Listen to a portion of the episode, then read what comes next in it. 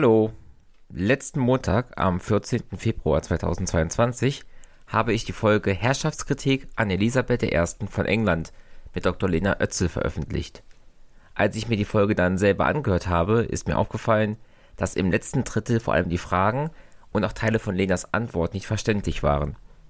Ich habe mir dann die Schnittdateien nochmal angeschaut und folgendes herausgefunden. Im Interviewschnitt hatte sich, wie auch immer, eine Backup-Spur eingeschlichen, die dann im hinteren Teil des Gesprächs einige Sekunden gegenüber den anderen Spuren verschoben war.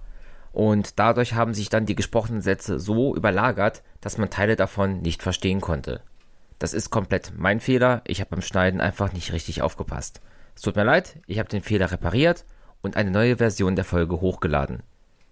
Das war's jetzt auch schon. Am Montag kommt dann wie gewohnt die nächste Podcast-Episode. Bis dann, habt noch eine schöne Woche.